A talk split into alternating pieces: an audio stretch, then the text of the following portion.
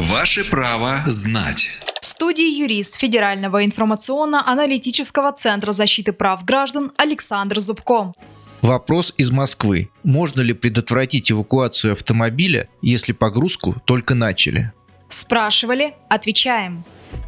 Если вы успели прийти до того момента, как эвакуатор с вашей машиной начал движение, то отправки автомобиля на платную стоянку можно избежать. Для этого необходимо потребовать вернуть автомобиль, сославшись на статью 27.13 КАП Российской Федерации и на пункт 147.1 административного регламента МВД России. Также предъявить документы, подтверждающие право на управление машиной и устранить причины эвакуации. Например, переехать на разрешенное для парковки место. В этом случае не нужно оплачивать эвакуацию автомобиля, а только штраф за нарушение ПДД. Если ваши требования проигнорируют, то снимите на телефон процесс эвакуации. Далее напишите жалобу на действия сотрудника ГИБДД начальнику его подразделения. Обязательно приложите к заявлению видеозапись нарушения ваших прав. Важно знать, увести автомобиль на штрафстоянку в присутствии владельца транспортного средства допускается лишь в ограниченных случаях.